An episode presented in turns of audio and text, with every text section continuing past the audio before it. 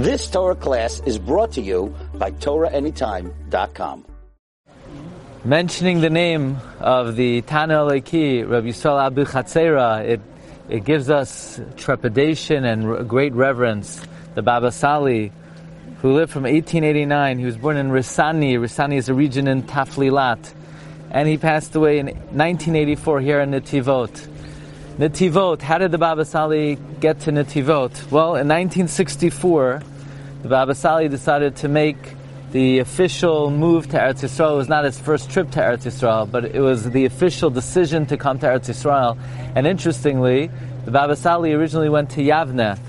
Why did he go to Yavne? Yavne was the home of one of his uh, relatives, and uh, originally that's where the Baba Sali began his uh, career of his, in the city of his son-in-law, Rabbi Avram Abichatzera, who is the son of his brother, Rabbi Yitzchak Abichatzera.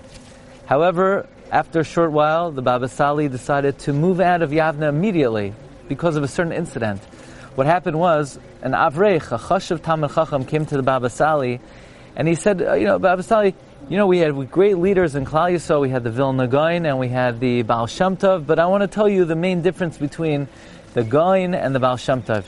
He said, you see, the Gaon was Yored La'oimka Shahalacha. The Gaon pl- was Yored. He, he plumbed the depth of, of every detail of halacha, while the Baal Shem Tov did not reach that madrega. And the Baba Sali got so upset, chas v'sham, to somebody, for somebody to speak badly about the Or Shivas Yimei Bereshis, the Baal Shem Tov. He said, we can't live in a city like this.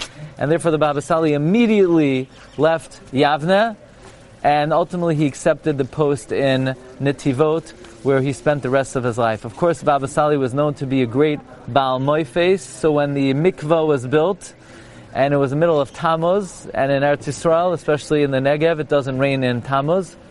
So the Baba Sali, after the mikvah was built, he went out and he said, Ribbana Shalom, Asinu kirtzainecha, we did in accordance with your will. Please, Asay Laman Shimcha Hagadol, and the people standing around, they looked up at the sky, and the clouds clustered, and the rain filled up the mikvah. But then the Baba Sali realized that the marzev, the gutter, was not in accordance with the shita of the Beis Yehuda, which is a chumrah. It's not absolutely mandatory that that chumrah be observed. And he commanded the people to empty out the contents of the, minch, of the mikvah in Chodesh Tammuz. They said, Rabbi, loy b'chol eita misrachish nisa. Miracles don't happen all the time. He said, no, you have to empty out the mikvah and they emptied out the mikvah, whereupon the Baba Sali was mispalel again.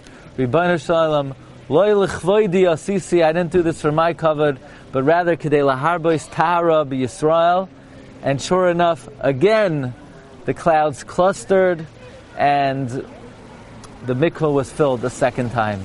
But it is said more than the great moifsim that the Baba Sali was able to perform was the wonder of his personal conduct the hasmada that he had, the amelus and tefillah. From the time of, from the time of his youth, he would awaken very early in the morning to go to the mikvah. He felt himself as the spiritual heir of his great grandfather, the Abir Yaakov. In fact, it was said about him, Darach Koichav Miyakov V'kam Shevet Yisrael.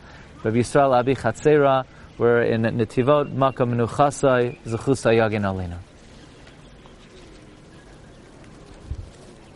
Just experienced another Torah class brought to you by TorahAnytime.com.